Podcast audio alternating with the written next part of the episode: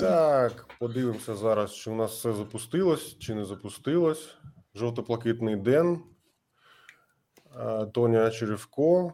Ага, так, ну що, схоже, що ми в ефірі.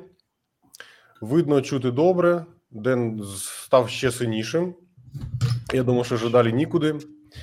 Але разом із тим. Так, друзі, доброго ранку, доброго дня і доброго вечора. Сподіваюся, що ви у безпеці і можете нас спокійно зараз дивитися. Е, Сьогодні в ефірі Технокаст. Це спецвипуск, четвертий вже випуск із п'яти серій ем, з серії цей дивний цей дивний цифровий світ. Коли ми запрошуємо щоп'ятниці до нас у гості цікавих людей, з якими говоримо про щось пов'язане з цифровим світом. Ми почали до повномасштабного вторгнення. Ви тоді вийшов один випуск, і зараз ми продо уже знову поновили випуски, і вже тепер адаптуємося до умов війни. Е, Добре, це вдається чи не добре? Ну уже судити вам, як глядачам. Напишіть, будь ласка, нам в чат, як нас видно, як нас чути, і все останнє. Сьогодні у нас в гостях Тоня Черевко, це медіа-юрист, так і експертка із як це називається? Експертка із медіарозвитку. Медіарозвитку, так. Медіарозвитку. Привіт, Тоня. Привіт всім, привіт. Дякую, Привіт. що змогла знайти Привіт час дивляться. І сили до нас приєднатися. Е, Ведуть традиційно технокаст Денис Смаковський і Назар Токар. І що цікаво, сьогодні всі троє з Дніпра. От так от у нас співпало. Всі круті люди з Дніпра. Ну, Ну, і такі так. саме говорять про Полтаву і про інші міста. Але... Так, дякую. О, бачу вже е, бачу постійних глядачів у нас в чаті. Ну, все, значить, запустилося, значить, поїхали. Е, у мене зразу була така ідея. Ми ж у нас є одна із тем, які ми сьогодні хочемо обговорити, яка називається Свобода слова чи свобода пропаганди. Я кажу, Тоня, слухай, ну це ж крута тема. Давай прямо от її на заголовок і на назву. Тоня каже: Та ні, ну це ж тільки одна із тем. Буде нечесно казати, що ну що ми ж тільки про це говоримо. Люди прийдуть за це дивитися, а ми про це не говоримо. Так я думав, а чому ні? Давай тоді прямо з цього і почнемо. Е, зараз е, цифрова цифровий світ. Е, Я маю на увазі у розвинених країнах там е, є плюралізм думок. Так, ось він декларується тотально скрізь, типу, говорите, що хочете, але в рамках правил, звичайно.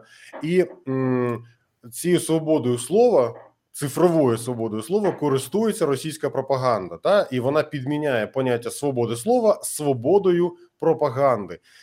Поясни, будь ласка, з точки зору юриста, от як взагалі можна відрізнити і де знайти ту грань е, між е, свободою слова і свободою брехні, пропаганди, називаємо це як завгодно, але факт є фактом. Та люди кажуть, дайте мені сказати, що я хочу. А що я хочу? Я хочу казати пропаганду, хочу казати брехню. Що з цим можна робити, і що з цим роблять там там соцмережі або техні, технологічні гіганти? Um, да, супер питання. Дякую, дякую, Назаре. Um, е, насправді в колах там юристів з прав людини чи медіаюристів це питання обговорюється ну як мінімум десь з 2014 року. І це та сфера, в якій досить складно насправді е, ну, знайти оптимальне рішення. Складно з декількох причин. Да? Тобто, е, ну, перша причина ем, це те, що у нас є ну, у нас є певні стандарти, да, і за цими стандартами є, є певні основоположні речі, да, розроблені там в кінці Другої світової війни, і за якими весь е, світ, да, тобто вся сфера прав людини, вона, вона існує. Да. А, перша річ полягає в тому, що а, не тільки приємні речі. Мають бути захищені як свобода слова. Да? Ну, тобто, це, це будь-який юрист вам скаже. Да? Тобто, що і якісь неприємні висловлювання, якісь там речі, які можуть сильно збурювати, да, чи дратувати, і так далі. Хейт Вони- якийсь, Так, так? воно ну хейт. Ми до цього дійдемо до певної міри. Да? Тобто, але вони мають існувати. Чому вони мають існувати? Тому що ну історія показує, що часто, ну, наприклад, певні речі, які потім стали там відомими, там не знаю, науковими відкриттями, як вони спочатку сприймалися, як єрість, там як заборонені речі, за це там не знаю, е, е, спалювали чи гнали і так далі, і тому подібне. Да? Ну тобто, мається на увазі, ідея була в тому, що. м, ну, треба мати можливість е, дати голос таким неприємним якихось речам, тому що е, той, хто говорить неприємні речі, може говорити нам правду да, про наше суспільство, про наші проблеми. А, отак, ти здалеку так. зайшла. Окей. Друге, друге питання: це я кажу про те, як ну тобто я кажу зараз традиційно, да, про те, як прийнято, uh-huh. а потім перейдемо, чому зараз воно ем, на жаль, е, ну трохи все перекрутилося, да, тому що ми постфакт, як каже, е, як каже Пітер Поміранцев. А другий момент, да, важливий теж, який був, і який підтверджений там певними рішеннями навіть міжнародних судів, да, що ем, не тільки правду можна казати, да, тобто, що uh-huh. в принципі людина може казати і неправду. Так, ну, це логічно. Да, ну хтось там може згадати цю відому там справу, коли там казали, здається, що кучма помер. Да? Ну, тобто, це хто з, з 2000-х ще пам'ятає. Да? Ну, тобто є моменти сатири, є моменти якоїсь провокації політичної і так далі. Да? Тобто, саме в цьому контексті. Ну, тобто, коли говоримо, що там свобода вираження поглядів захищає да, те, що ми говоримо, вона так само, в принципі, і вона не розрізняє в даному випадку правду і брехню. Тобто вона не надає, якби ну тобто вона захищає тобто, вона, право вона, говорити неправду, в принципі, так. Да? І тепер ми підходимо до найголовнішого. Да? Чому речі, які в принципі, ну тобто усього цього є цілий ряд історичних пояснень, чому так склалося. Да? Так, тобто, насамперед, це створювалося для того, щоб забезпечити, а що ми чуємо різні голоси в суспільстві, що ми бачимо, що у нас є якась проблема ну до того, як вона десь там під килимом переросла в щось страшне, да, і потім вилилася. Да, uh-huh. І що ми ну якби е, відкриті до певних до певних змін. Да? Тобто, що у нас є якби культура певна політичних відкритих дебатів. Uh-huh. Але е, питання в тому, що той світ, в якому ми зараз живемо, він дуже сильно відрізняється навіть від того світу, в якому ми жили там 5 чи 10 років тому тому що ем, е, оцей е, такий, такий масивний да, англійською мовою це називається technological disruption, да, тобто або технологічний підрив, який стався. Він дуже сильно повпливав на інфраструктуру і ем, таке середовище інформаційно-комунікаційне. Воно змінилося. І зараз ми говоримо не про те, що є якась, не знаю, там окрема людина, яка хоче сказати брехню для того, щоб привернути увагу до якоїсь проблеми в суспільстві. Ми говоримо про те, що існують цілі фабрики, да, там, наприклад, ботів чи тролів, да, чи існують цілі величезні які професійно цим займаються компанії, да, які займаються цим професійно і на дуже такому масованому рівні. І ось відповідь на це поки що да, міжнародне право не знайшло. Тому що з одного ага. боку відійти від усталених стандартів ну трошки, скажімо, прямо так стрьомно, тому що ми від них відійдемо і ну можемо прийти до ситуації, коли і е, ну і, і те, Протилежний що бік, коли і нормальний та, та, не, можна, не зможуть казати. Можна, можна підійти до ситуації, коли ми занадто багато всього заборонимо і позбудемося да, там тих надбань, які ми мали. Угу. А з іншого боку, всім очевидно, що з цим ну щось потрібно робити, тому що якби рівень проблеми він набагато більший. Безумовно, да які ти бачиш варіанти виходу з цього? Ну я так розумію, ну, що проблему всі вже бачать, так а виходи, які тут можуть бути?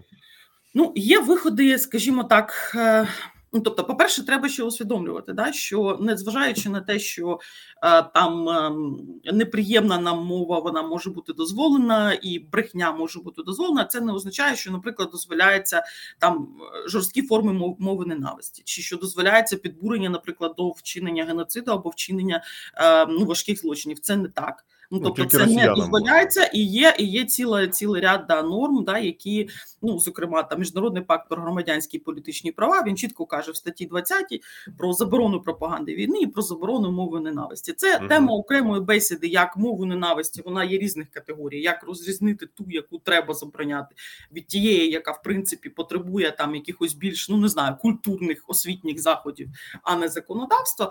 Але ну треба також розуміти, да, що свобода вираження поглядів вона не є абсолютною і взагалі не обмеженою. Тобто вона може бути обмежена. Питання в тому, як да е, питання в тому, якими ну тобто якими методами і з якою, ну тобто з, з яким justification, да? тобто з ну, яким обмежене, можна зі контрольоване. Виправданих, е, ну я би сказала, обмежити, да, тобто краще Саме ніж обмежено, контролювати, окей. да, тому що контролювати, якби таке трошки якісь е, має таку конотацію, ніби це постійний контроль. Да? Ми говоримо про обмеження певних спроб висловлювання. Е, Є позиція. Ну, якби я би сказала, що на міжнародному чи навіть на регіональному рівні якоїсь такої дуже загальноприйнятної скоординованої позиції поки що немає. Да? Ми uh-huh. маємо, наприклад, Євросоюз, який зараз розробляє там е, акт про цифрові послуги і акт про цифрові ринки, і там буде йтися насамперед е, про певне регулювання да, того, що роблять технічні платформи, про певне їхнє звітування, про певну прозорість. Да, І вся ця прозорість, наприклад, зокрема, прозорість розміщення там реклами, да, вона теж буде, ну вона теж пов'язана з тим, щоб якось трохи ну припинити оце от масоване да поширення якихось е, фейків. Ну, фейків і так далі, і втручання, тому що для для нас дивіться, у нас є у нас є у нас є війна, да тобто у нас є міжнародний збройний конфлікт. і Ми у нас наш інтерес це безпосередньо захист національної безпеки. Він абсолютно очевиден. З ним ніхто не може сперечатися. Так, Якщо ми візьмемо квар країни Європи, ну в яких ця війна наразі не відбувається, то для них вже давно, десь як мінімум 16-го року, проблема є те, що називається election meddling, або втручання у вибори. Uh-huh. Да? А, яке здійснюється за допомогою цих дезінформаційних кампаній, і вони намагаються щось е, з цим зробити. І це зараз тільки це зараз ще в процесі. Це процес дискусії. Тобто вони бачать, що типу, щось не так, щось але вони бачать, що щось не так. Це вже ну тобто, це вже очевидно, і тут треба зрозуміти, що для демократії втручання в вибори це примірно ну зовнішні, да такі uh-huh. агресивні втручання в вибори. Це примірно, ну це схоже насправді на е, ну зрозуміло, ми не можемо це порівняти за наслідками зведенням активних бойових дій, але uh-huh. це теж втручання в суверенітет. Ну наслідки, ну, скажімо так, бойові дії це теж наслідки пропаганди дуже часто. Ну, якщо просто держава не може самостійно проводити там незалежні вибори, і ці незалежні вибори в них відбувається втручання там сторонніх держав агресивне, яке впливає на їхні результати, то ми можемо говорити, що це є втручання в суверенітет, так само якраз, як втручання якраз... в суверенітет, да, намагання завоювати країну. Тут такий момент, що вибори можуть і повинні бути вільними в будь-якій демократичній країні, і вони є вільними, та але. Е, люди, які туди йдуть, вони то підвержені пропаганді. Вони можуть дивитися там Russia Today і голосувати абсолютно відверто за проросійський наратив. Ну це якщо Таня... ми говоримо зараз про російську пропаганду. питання в тому, що концепція вільних виборів вона набагато ширша да, Назар, ніж просто те, що ти можеш вільно прийти, і тебе на виборчій дільниці ніхто не буде бити або підглядати, що ти написав uh-huh. в бюлетені. Да? Тобто концепція вільних виборів це все разом. Це наскільки у тебе плюралістично. Тобто, якщо, наприклад, в країні немає політичної політичної опозиції, яка може спокійно функціонувати, а вона вся або сидить в екзилі, або сидить по в'язницях, то це вже апріорі ніколи не можуть бути вільні вибори. Якщо в країні немає вільних плюралістичних медіа да, незалежних, які можуть е, робити, які можуть розказувати, да, робити reporting про ці всі вибори, то ми вже теж не можемо говорити про вільні вибори. Тобто концепція вільних виборів вона є набагато ширша ніж просто день голосування. Ні, це зрозуміло, тому, що я ж не тільки тому, про це кажу. Да, це і тому, великий комплекс, так. Да, і тому, якщо ми знаємо, що, наприклад, з приводу Брекзіта ем, не знаю, там Russia Today, супутник чи якісь там проросійські боти і тролі там твітили в мільйон разів більше. Ніж е, е, всі разом взяті про брекзитівські політики е, британські, Ну то безумовно це втручання. Да? Тобто, це питання ну, наскільки це мало впливу, де це десь це має більше вплив, десь це має менше вплив, але це втручання, яке по суті є, і знову ж таки повторюся, втручанням в суверенітет. Тому ну, вони це схавали, і якби нічого поки що толком не я не бачу якихось результатів цього. Я би я би не сказала, що це просто от схавали. Це просто питання того, що ну є певна інерція. А, тобто є прецеденти, які треба розслідувати, і він та, там, вимагає е, часу. Безумовно, і особливо на заході є певна інерція, і особливо угу. вона є тоді, коли ми говоримо про такі стандарти, які усталені ну вже дуже дуже багато років. І якби е, тут же ж такий ще момент, да? тобто те, що там після Другої світової війни як було усталено, в нього ж є ще своя передісторія, там ну як мінімум, там з перших е, якихось там революцій. Да? Тобто, і і це все ну це довга традиція. І для того, щоб дивитися, окей, як ми зараз можливо маємо на неї по іншому подивитися, ну. Е, це не відбувається за за один день і за один рік навіть не відбувається. І ну я так наведу просто приклад. Да? Тобто ем, він е, зараз е, для всіх теж буде, е, ну як сказати, знайде певний відгук. Да? Ну, тобто концепція геноциду. Угу. Вона людина, яка її є, ну вважається автором, ем, пан Лемкін, який був ну, таким. Він взагалі закінчив Львівський університет, юридичний факультет. Uh-huh. Хоча був здається, він з Білорусі, він білоруський єврей, і він почав думати над цією концепцією. Напевно, десь ну от в роках там не знаю, 20-х, 30-х. Ну, тобто, перший раз він задумався про це, коли і сталася ситуація з а, винищенням вірмен в Туреччині. Да, це кінець Першої світової війни. Да, тобто, це перше, коли він прийшов. Потім е, було питання а, ну геноциду, як е, зараз визнано українців е, в 1933-му. Але просто щоб ви зрозуміли, навіть під час Нюрнберзького трибуналу ще геноцид як такий не розглядався. Тобто конвенція була вже там пізніше прийнята. Це новий новий термін. Пізніше, тому що тому що це було настільки новим і настільки суперечливим, що просто боялися ну це брати. Оце примірно скільки часу це все займає. Так, це моєї варто... з моєї точки зору, дуже суб'єктивною. Я вважаю, що. Е, все ж таки е, добре організовані, координовані, масивні, систематичні операції з дезінформації мають бути обмежені юридично. Це моя особиста позиція uh-huh. як юриста. Да? І ну треба думати, як там це можна зробити. Але я все ж таки вважаю, що треба розрізняти окремі голоси, окремих людей, які хочуть щось там розказувати у себе в Фейсбуці, і ситуації, коли ми маємо кампанії, які е, організуються системно і мас, ну, і масовано, і фінансуються, крім того, е, урядами. Да. Ну. Дивись, я якраз хочу додати. Ти згадала вибори, і ми так чи інакше торкаємося Росії. Я пам'ятаю, що читав минулого тижня, минулої п'ятниці. Владимир Соловйов, пропагандист е, російський. У нього є Соловйов Live, е, п'ятничне шоу, де він е, несе всіляку дичь і єресь. Так, от минулої п'ятниці він говорив наступні тези: по-перше, що треба розірвати стосунки, будь-які дипломатичні стосунки з штатами. По-перше, по-друге, він абсолютно відкрито. Мені здається, що це такий був момент відвертості, дуже важливий. Е, що треба було йому е, ну якось подумати про це. Ну це вже інше питання. Вони говорили про те, що треба втрутитися у вибори США, наступні вибори, які будуть там через пару років, і на них е, привести до влади більш лояльну людину. Тобто, прям відкритим текстом про це говорилося.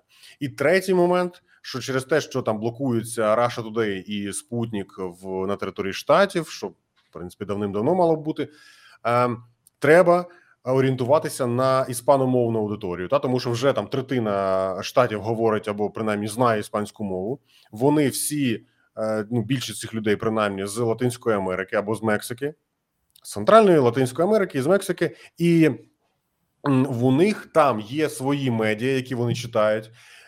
І через ці медіа, іспаномовні медіа, які там, наприклад, в Бразилії, в Аргентині, в на Кубі, в Мексиці, через них можна достукатися до тих людей, які потім приїдуть до штатів голосувати. Тобто такий собі лайфхак вони придумали. Та І це не це... новий лайфхак, насправді. Ну, ну вони не це новий, вже звичайно. Ну, ну, вони це вже роблять насправді.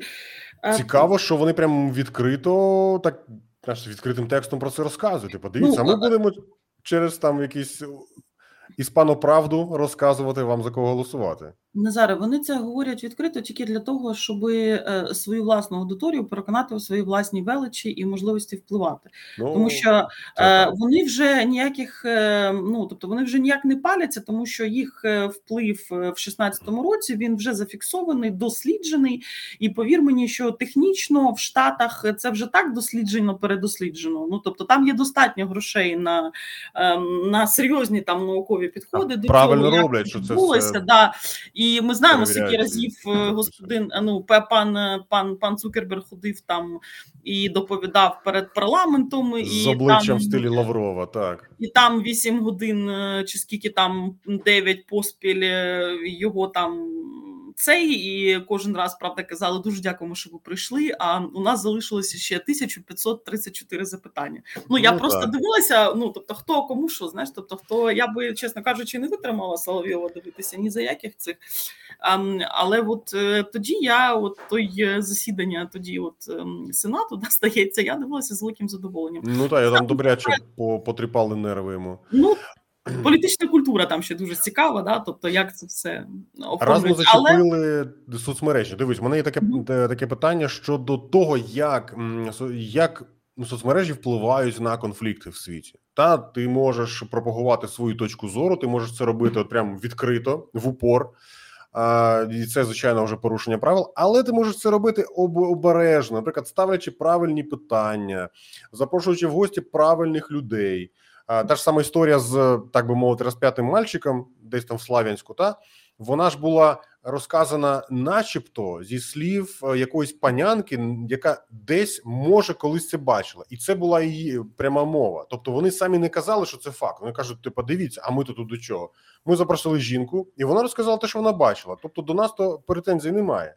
І формально юрист, я так розумію, що там може довести це в суді потім. Правильно як це працює у соцмережах, тому що в соцмережі повні хейту, е, фейків, маніпуляцій, недосказаних недосказаної правди. Та ну ти чудово це знаєш, коли береться шматок правди, е, потім навколо нього домішується 30% не зовсім правди, і ще 30% відвертого фейку. І виходить, якби вже зовсім інший е, факт, зовсім інше сприйняття. Як це ну як з цим працюють соцмережі, і взагалі чи можуть вони щось з цим зробити? Тому що це ж як, мільярди повідомлень. Да, Як як при цьому ще довести, що це от знаєш intentional, тобто, що це є ем, є такий намір донести цю інформацію, що це дійсно от брехня, тому що ем, ну от з того, що я читав, е, і того, що я вивчав з цієї теми,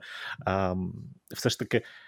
Е, відповідальність несуть, якщо е, це було intentional, тобто не це не те, що, наприклад, людина говорить, і вона в це в це вірить, тому що це от її особиста думка, що це саме намір, намір збрехати. Людина знає, що вона бреше. Ну, якщо людина тупа, то вона ж може просто помилитися. Да, якщо людина якщо людина вірить, що земля пласка, і е, їх 2 мільйони з, з гаком вже у там відповідній спільноті у Фейсбуку, наприклад, і вони абсолютно по всьому там світу роз, розкидані, і вони от абсолютно в це вірять. Так само, як вірять і в те, що в Україні є якісь нацисти, і так далі. так далі, так далі. Тобто, всі оці от теми, тобто люди вірять, е, як запобігти поширенню ось такої от такої ж е, інформації, яка по суті є брехнею, але вони в неї вірять, вони дійсно її вважають правдою і е, фактично не підлягають відповідальності. Я зараз невеличку невеличку ремарку додам щодо е, пласкої землі, де я якраз згадав, і я бачу, пам'ятаю в Твіттері, у них є співтовариство людей, е, там якось називається ну пласкоземельників. Тому прям величезне. Там ну там реально там 10 чи 12 мільйонів американців в ньому. Так, от е, у них був твіт, де було написано щось типу прихильники, ну там англійською, прихильники нашого нашого співтовариства, це мільйони людей, і вони е, and, and they are all around the world. Ну, типу, вони є по всьому, ну якби навколо світу, да. Да, нав, навколо світу. І ну, ну, ну, ну, ну це жесть. І приходить там хтось і пише: Please, ну типу, будь ласка, прочитайте ще раз свій твіт, але дуже повільно і уважно. І це це було просто настільки круто написано. Ну просто що цей твіт тоді став е, мемом, розійшовся ну прямо добряче. Все, я е, замовкаю. Тоня, розкажи, будь ласка, що ти про це думаєш? Ай, Ну, дивіться, якщо я би всім порадила насправді, тому що для того, щоб зрозуміти краще, що відбувається, от е, я дуже люблю професора Тімоті Снайдера. Мені дуже подобається його. Ем, е, здатність е, досить просто пояснювати складні речі. Він ще в 16-му році, от якраз після виборів Трампа, записав там цілий ряд коротких таких відео на Ютубі. Вони всі доступні. Uh-huh. І одне з них це відео, здається, номер 13, якраз так співпало. Воно називається Сайберфашизм. І воно говорить ну, тобто, про е, про, про кіберфашизм, про те, яким чином оця от технологічний підрив робить всіх і кожного з нас трошки більше фашистом з історичної точки зору. Тобто, тут треба зрозуміти, Як що. Це? що професор Тімоті Снайдер він історик, він досліджував і сталінські, і і нацистські режими. І він, коли говорить фашизм, то він говорить ну він говорить серйозно, як академік. Тобто він це не не як якийсь там поганий термін, який ми хочемо назвати якусь сволоту. Да? Тобто, а він говорить з точки зору от саме е, певних речей і. Е, е, Певних да, тобто певних аспектів сприйняття реальності і існування в цій реальності, і зокрема, це те, що ми маємо можливість в цьому цифровому світі вірити тільки в те, в що ми хочемо вірити. Угу.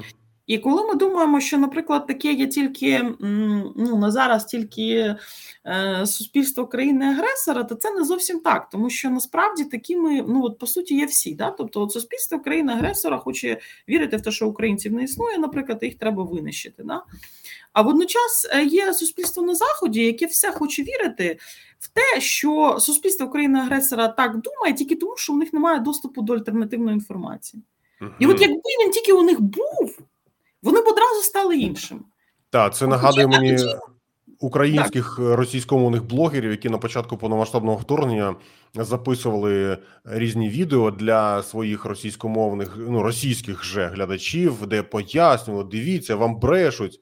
А їм в коментах пишуть: типа, та пішов ти ну, туди-то, хахол, і ми все знаємо, вас там треба туди-сюди. Ну, тобто, і вони кажуть, Боже, та ми ж не як це так, ми ж не це, ми ж не розуміємо. Ну, а так, нас, це певний ефект. Це певний ефект цього технологічного підриву, і потім ти показуєш тим самим е, залишимо в спокої зараз е, тих, кого зараз ну немає немає сенсу взагалі. Ну тобто про громадян країни агресора немає сенсу особливо говорити. Але ти, наприклад, приходиш до своїх європейських друзів і кажеш: Окей, дивіться, оце фотографії з пробігу на підтримку агресії проти України 3 квітня, да, коли з'явилися фотографії Бучі, наприклад, в Німеччині, uh-huh, а це uh-huh. в Греції. Оці mm. люди не мали доступу до до альтернативної інформації, де не мали в Німеччині не мали.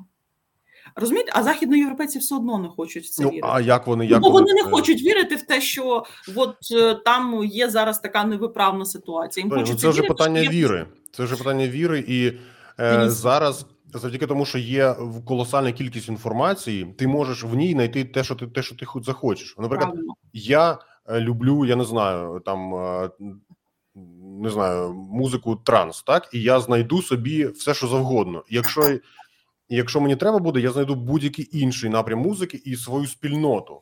Так само, як і політика. Ти підтримуєш, наприклад, Путіна, ти знайдеш спільноту, де тобі зроблять теплу ванну, і ти будеш там купатися в радощах і любити його. І навпаки.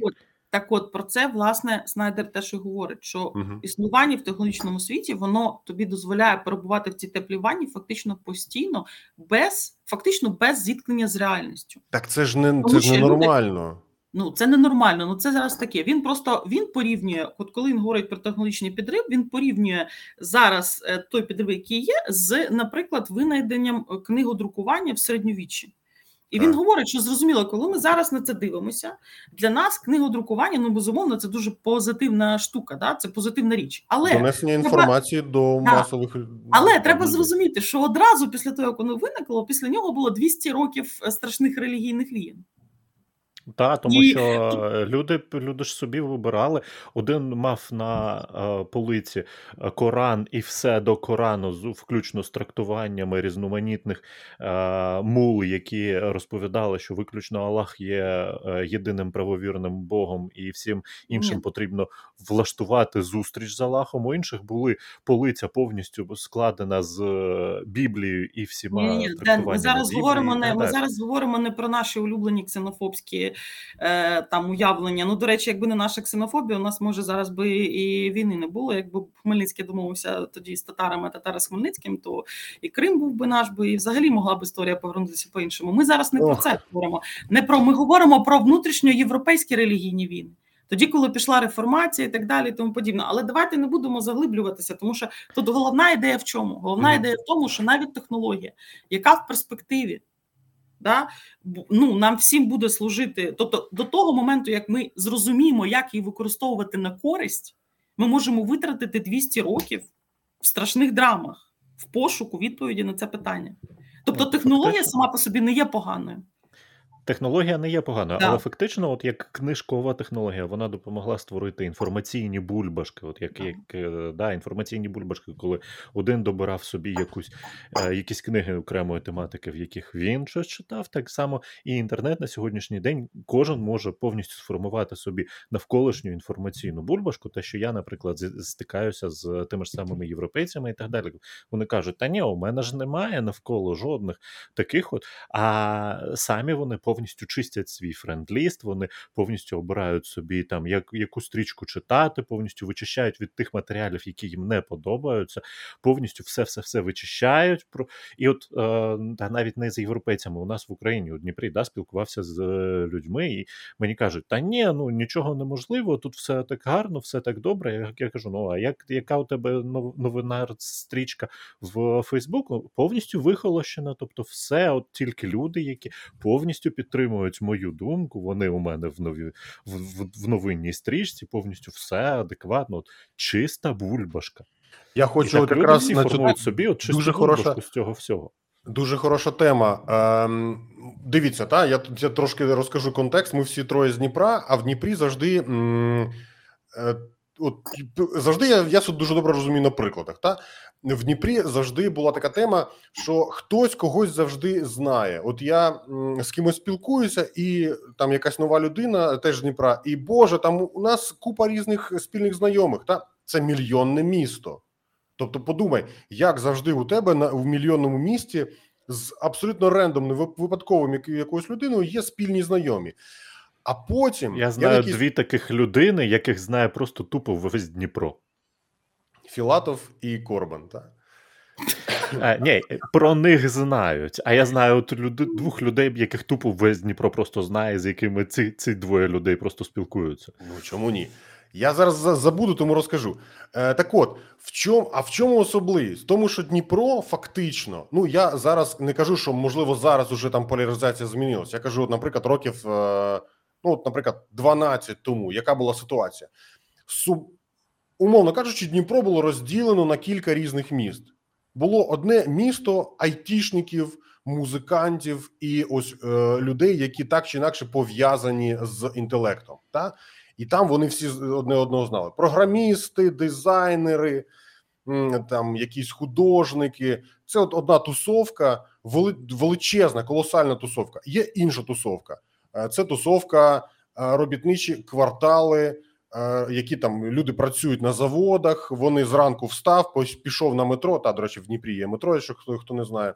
Сів на метро, поїхав на завод, на заводі попрацював, ввечері приїхав, бахнув пива, ліг спати. І так, ну там 20 років, поки поки не помер. Все, і це інша тусовка. Вони між собою не перетинаються. Ну там є ще третя тусовка, але то вже інша історія.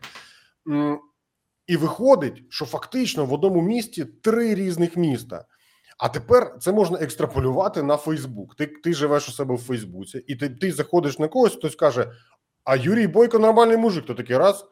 Праву кнопку забанити, та і все, і ти його більше не бачиш. Там хтось інший каже: А ось подивіться нове відео Шарія, та такий раз забанити. І там ну тебе у мене, наприклад, в бан-листі там ну кілька сотень людей в Фейсбуці і в Твіттері так само. Я їх не бачу, тому що вони мені не близькі, їхні мені їхні там думки мені не близькі. Але виходить, що це ж теж люди. Це ж теж які, як, якийсь соціум, у них теж є якісь свої думки, які, наприклад, мені кардинально не підходять. І мені от цікаво, що ви про це думаєте, як ось цей розрив має не знаю, зменшуватись, і чи повинен він зменшуватись, чи так і має бути ось ці е, поляризовані якби співтовариства за інтересами. Мені просто цікаво, ну чи я один про це взагалі задумуюсь, і всім останнім взагалі це не є проблемою. Та ні, всі всі про це задумуються, тому що ну насправді це ж і є от ефект соцмереж, який дозволяє вам жити в такому. Тому що раніше, коли, наприклад, їх не було, у вас все одно була своя бульбашка, але ви були і так чи інакше, ви стикалися з іншими бульбашками. Вам доводилося виходити на ну, тобто виходити на вулицю і десь там з цими людьми стикатися, якось з ними спілкуватися і так далі, тому подібне. Uh-huh. І ви більш, більш-менш не могли так себе повністю від цього відрізати. Е, соцмережі, ну саме завдяки цьому, а також саме завдяки що вони ампліфікують, ну принаймні їхні бізнес-моделі ампліфікують саме негативну інформацію. Да? Тобто, трошки повертаючись навіть до попереднього питання, да? тобто вони ем, ну вже є випадки, коли вони зігравали дуже е, ну негативну роль в в конфліктах. Да? Ну тобто, перше саме це розділення, так. Да, ну тому що перший голосний випадок це ну такий, який став ну по суті предметом міжнародного о, ну, міжнародного investigation, да, тобто була місія розслідування, міжнародного розслідування ООН.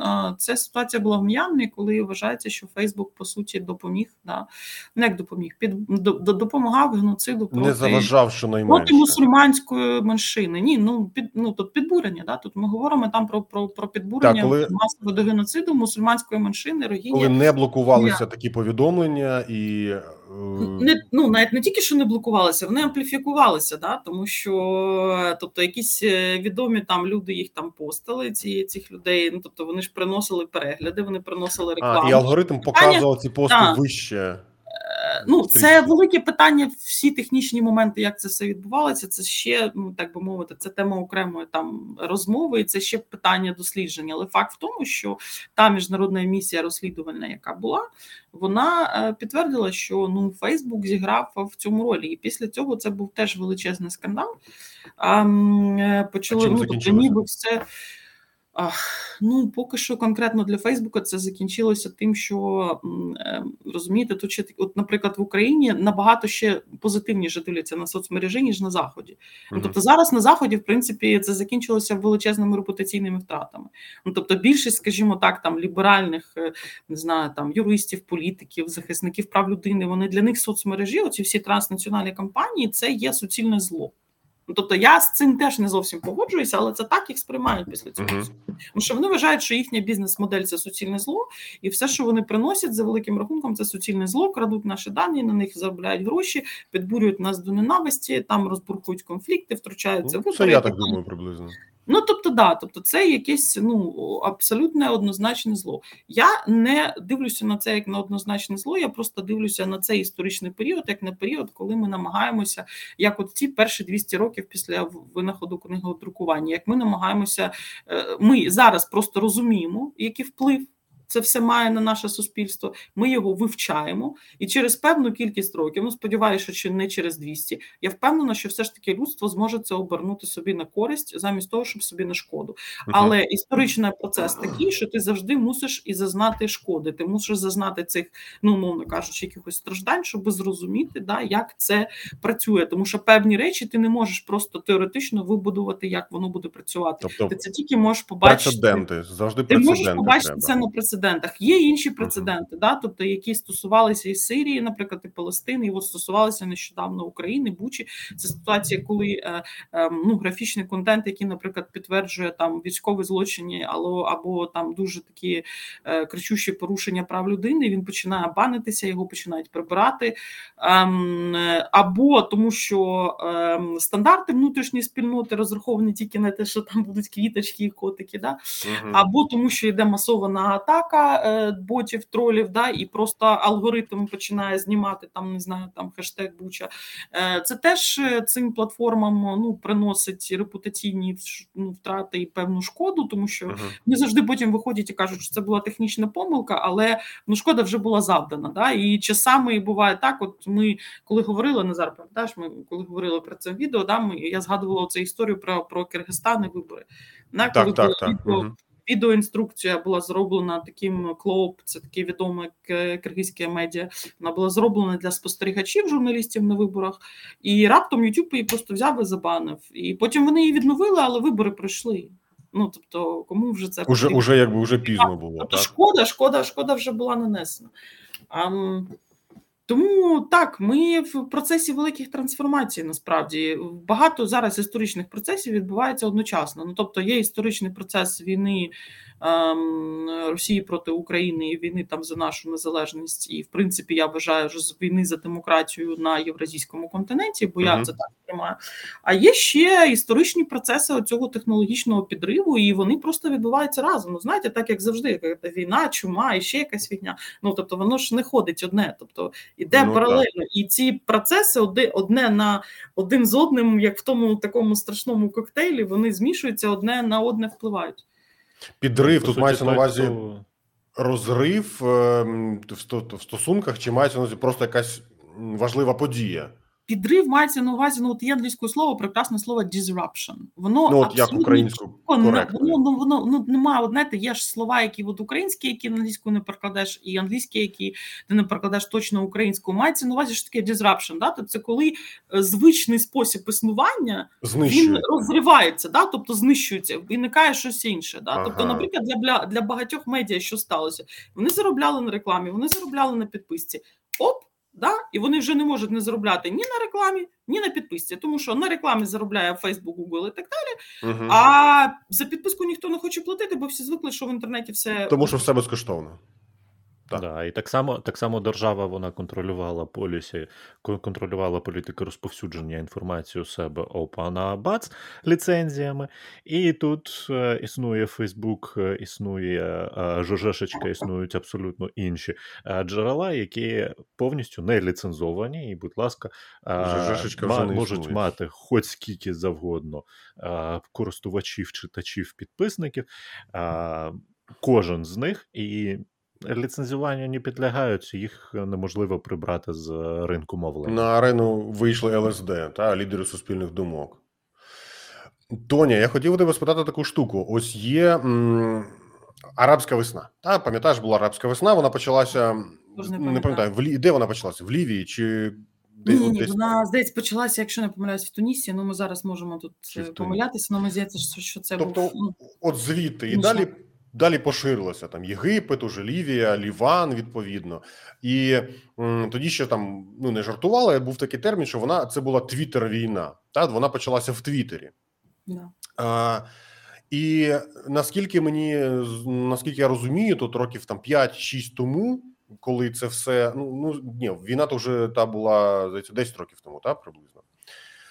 Але. Е, соцмережі суттєво переглянули свої правила і те, як вони ну можуть чи не можуть впливати на, е, на події у людей. Як на твою думку, що змінилося ось у підході соцмереж?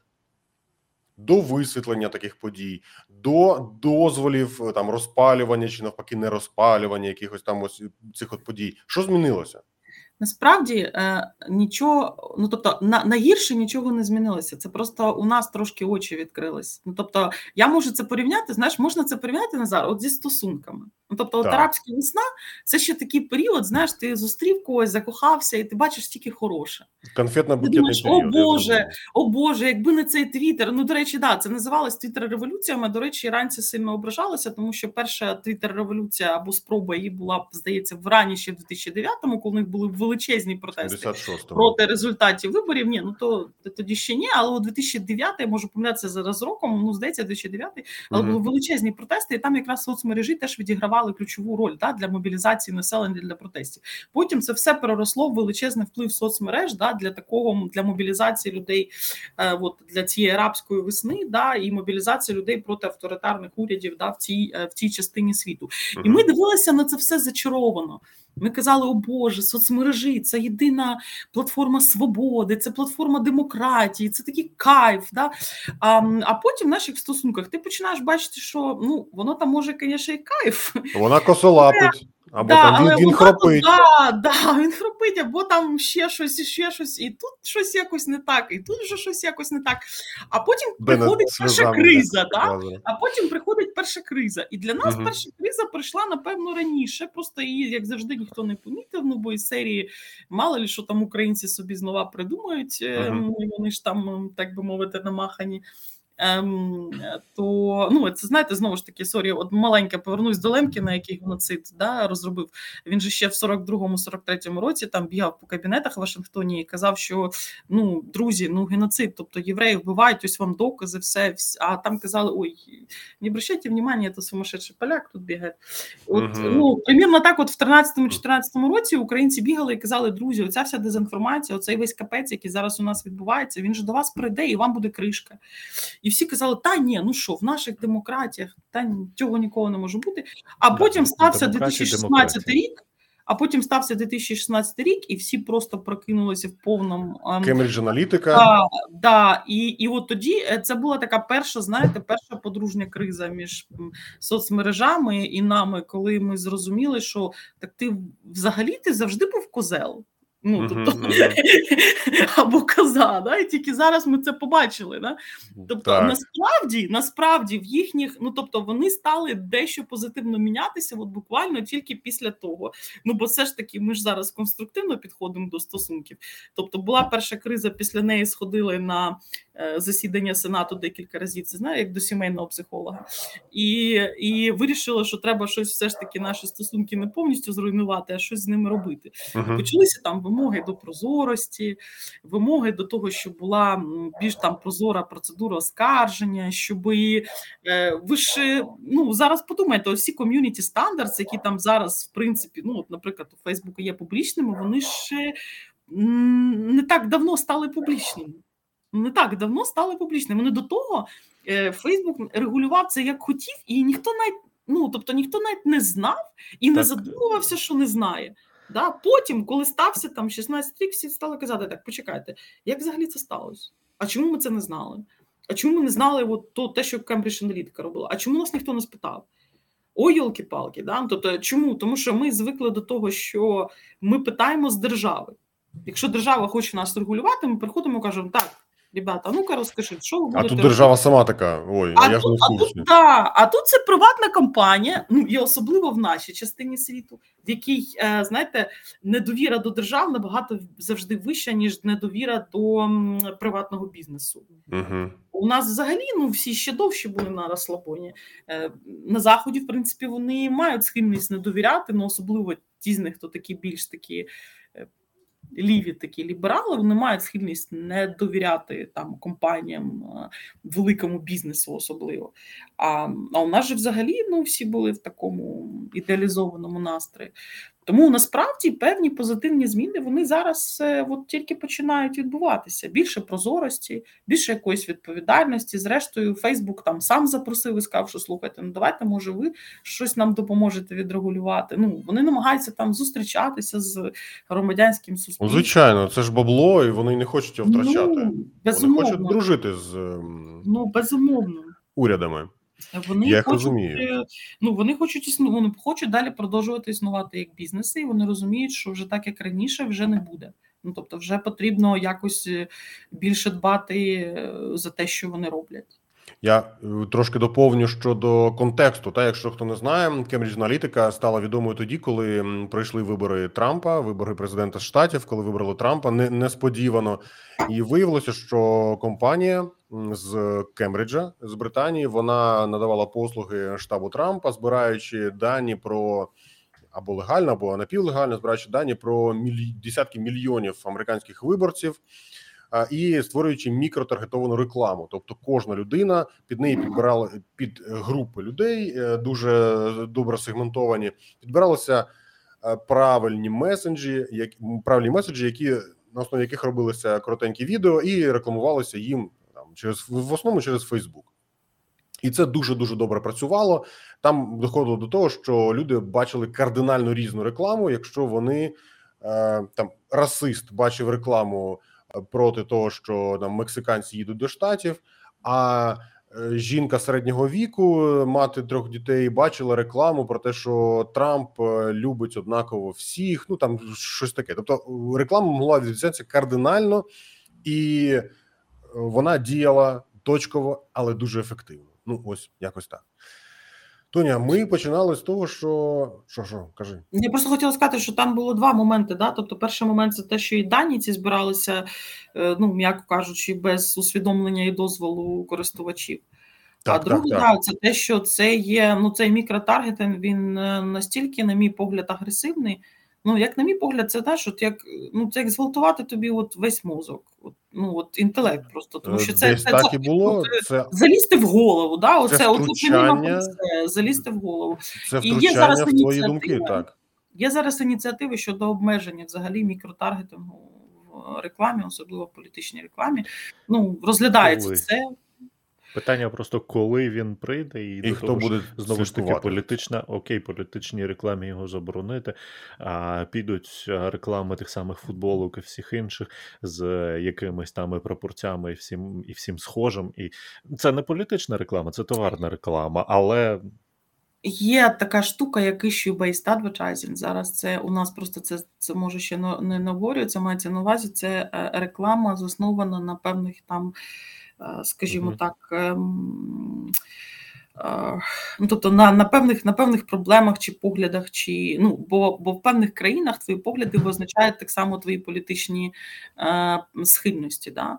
Е, ну, Тобто, якщо ти не знаю, там Е, проти абортів чи проти міграції, ти можеш там ем, е, або, наприклад, якщо ти за е, там захист довкілля, тобто ти ну якби це в багатьох країнах визначає твою ще й політичну приналежність. Тому от цей тип реклами теж зараз ну якби обговорюється, да, тобто і серії, як і що з ним робити. Ну є, наприклад, ініціатива теж на рівні Євросоюзу, яка стосується онлайн саме політичної реклами.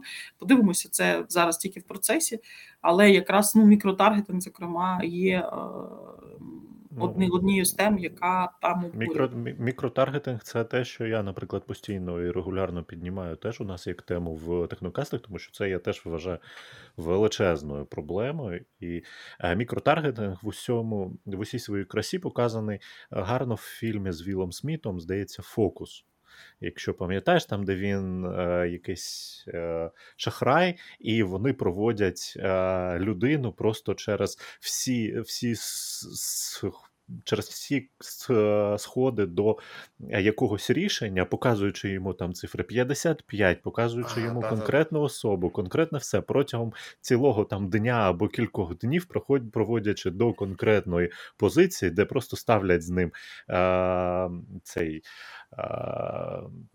якесь е, чи там 50 мільйонів доларів, чи що ставку, і виграють, тому що ця ця людина от вибирає конкретну цифру, яку йому нав'язали протягом там цілого дня показів. Але те ж саме воно показує і величезну проблему ось цього мікротаргетингу, коли навіть там товарними позиціями, навіть ще чимось, просто будуть людині, от, наприклад, просто показувати а, е, стрічки, які з ем, прапору конфедерації да, в Штатах або там що щось. Просто отак, от капати, капати, капати. І це ж не один день, а це дуже тривалий час. Там в Україні постійно там капати людям на мозок е, різноманітними е, атрибутами тої ж самої Росії, можливо, що ще.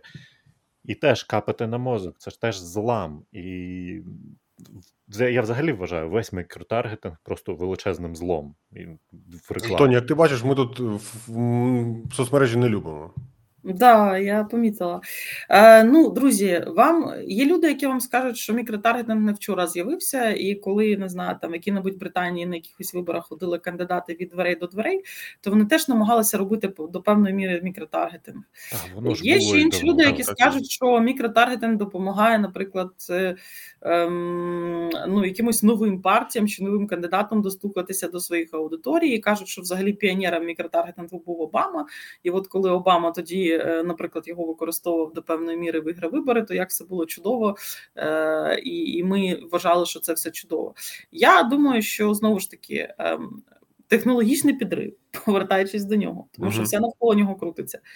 Ем, Я думаю, що якщо ми порівнюємо з тим, що було раніше, ми все ж таки маємо на увазі зовсім інший скейл, тобто зовсім інший обсяг. Да? Е, масованість да, такого явища, і зовсім інший рівень. Е, е Теж індивідуалізації, тобто індивідуалізація така, вона настільки настільки сильно втручається да, в в нашу голову, залазить настільки сильно, що в якомусь сенсі да, ми навіть ну, десь, напевно, можемо говорити, що. Знаєте, йде певний йде певна атака на річ, на яку завжди раніше вважалося, що не можна атакувати да, свободу думки, не свободу слова, а саме свободу думки. Да? Тобто завжди вважалося, що це щось таке, що ну, воно у тебе в голові, і все одно воно там є, і воно там вільне. Да? А от виявляється, що не зовсім так. Тому я думаю, тут є е, все ж таки певна різниця, яка насамперед все ж таки пов'язана з технологіями. Хоч всі ці явища не такі прям вже нові. Але технологічний оцей підрив він дав їм новий вимір. Він виніс їх якби на зовсім е, інший е, рівень е, охвату, да, охоплення аудиторії і відповідно і відповідно і впливу. Тоня, от ми говорили про цифрові права. Ти можеш двома словами пояснити якось в цьому цьому контексті? Нам треба розуміти, що це таке, і чи нам треба про це думати, чи за, за нас уже все вирішили. Ну як, е, треба завжди про все треба думати, тому що як в тому анекдот, анекдоті про виразі про політику, якщо ти нею не цікавишся, вона цікавиться тобою.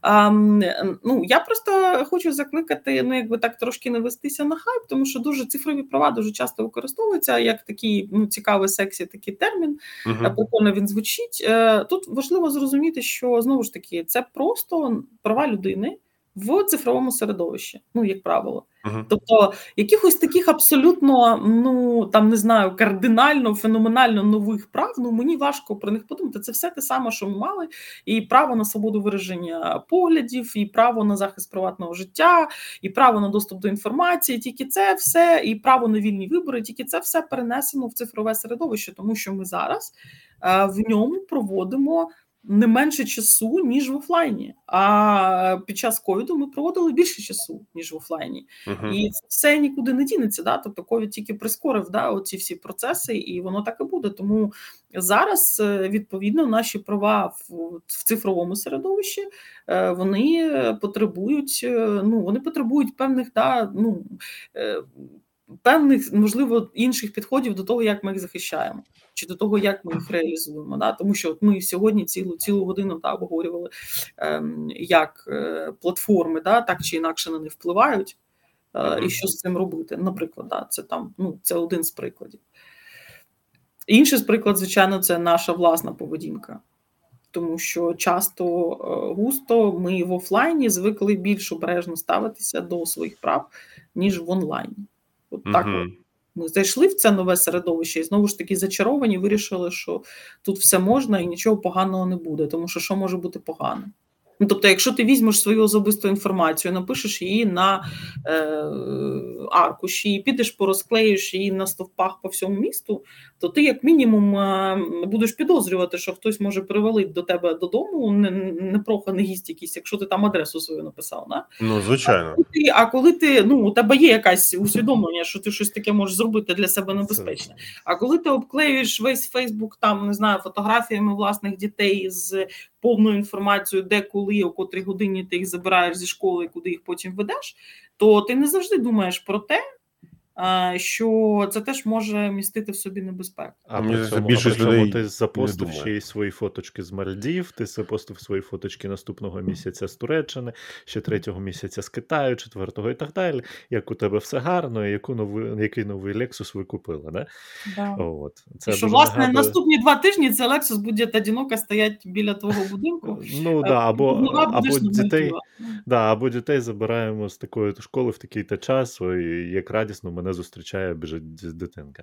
От. Е, І при цьому це мені нагадує один з класичних там сіткомів ще з 90-х чи з 80-х, яких було, да, і е, як е, дівчинка прибігає додому, е, у неї там 100-500 зв'язок ключів своїх, і вона розповідає, там її батько питає, навіщо тобі стільки ключів? Вона каже: Та ні, нічого, я їх просто постійно гублю, і тому я собі наробила їх завчасно. Так якщо губиш, то прив'яже їх до себе, до до сумки чи ще щось. Вона каже: Та ні, я просто на кожен брілок адресу повісила.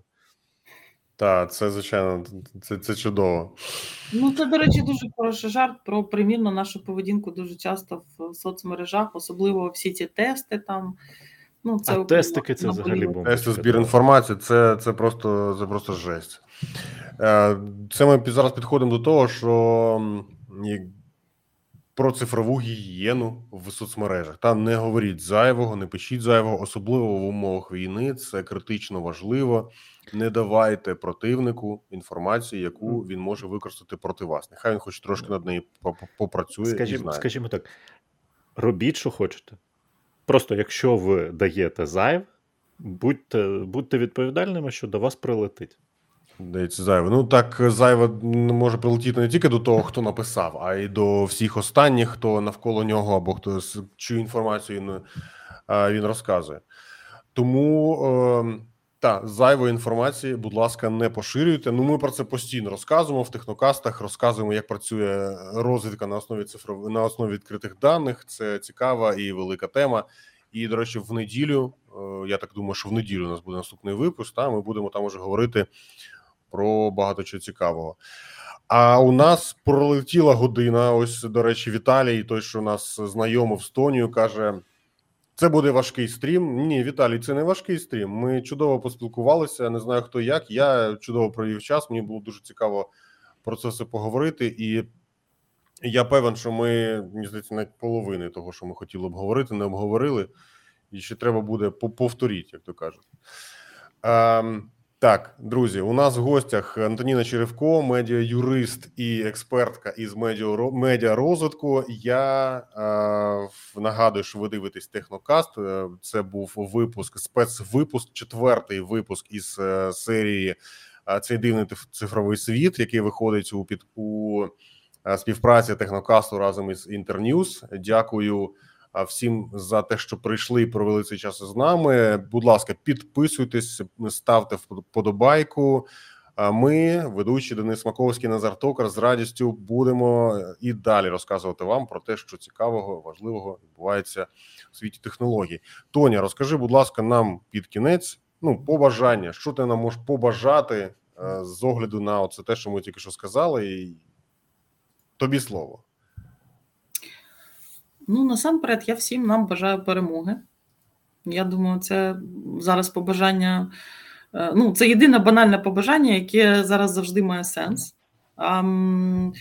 Перемога дуже важлива для українців, як е, для ну, політичної нації, для нашого виживання, але наша перемога так само дуже важлива для континенту, повірте мені. Е, тому що це є так само і війна двох конкуруючих режимів до певної міри. Да? Тобто, це є це є війна по суті ліберальної демократії, навіть якщо вона у нас е, існувала в певному хаосі, да, але це ну не має значення. Да? Тобто це такий, знаєте, традиційно український такий елемент е, анархії да, в нашій демократії. Це це, це наш коктейль. Махновщина. Бандера смузі, да, плюс трошки Махно, да, ми з Дніпра, ми розуміємо про що ми. Да? Ну, а, а а це по суті війна да, демократичного режиму проти проти автократії і від її наслідків буде залежати доля демократії по всьому світі, всіх тих демократів, які принаймні не мають ядерної зброї. А, І після цього я, в принципі, після нашої перемоги я ну, налаштована оптимістично в тому сенсі, що я думаю, що все ж таки ми відповіді на ці питання цифрові. Да? Які стосуються платформ, ми їх знайдемо. Да, це це займає великий час, але я думаю, що після великих Е, таких драм да, і великих криз, якою безумовно є війна, завжди е, ну, це психологія. Да, З'являється час великого натхнення да, і бажання щось робити, міняти, робити по-іншому. От Мені здається, що цей момент ми. Е, ми зловимо його теж, і в тому числі і на такому більш глобальному рівні і зможемо а, все ж таки повернути да, книгодрукування нам на користь, да, повернути на користь е, нам цей е, цифровий розрив і перейти на якийсь новий інший, я сподіваюся, цікавий. Е, рівень цивілізації, все ж таки більш цивілізаційні, не з точки зору нової моделі айфона, а саме з точки зору ну, нашої цивілізації, там ем, гуманізму. Да? Тобто е, знову ж таки ем, солідарності, е, співпраці да, між країнами, цінностей, принципів. Я хочу в це вірити, тому що ну, вірити в протилежне це якось взагалі зовсім некомфортно. Ем. Тому, тому ми будемо вірити в це, і я чомусь впевнена, що і ця перемога буде за нами. Не тільки перемога безпосередньо у війні, але і от е, перемога в цьому складному іншому історичному процесі да, опанування е, нової цифрової реальності. Так, і будемо собі спокійнесенько розвиватися розбудовувати. розбудовуватися.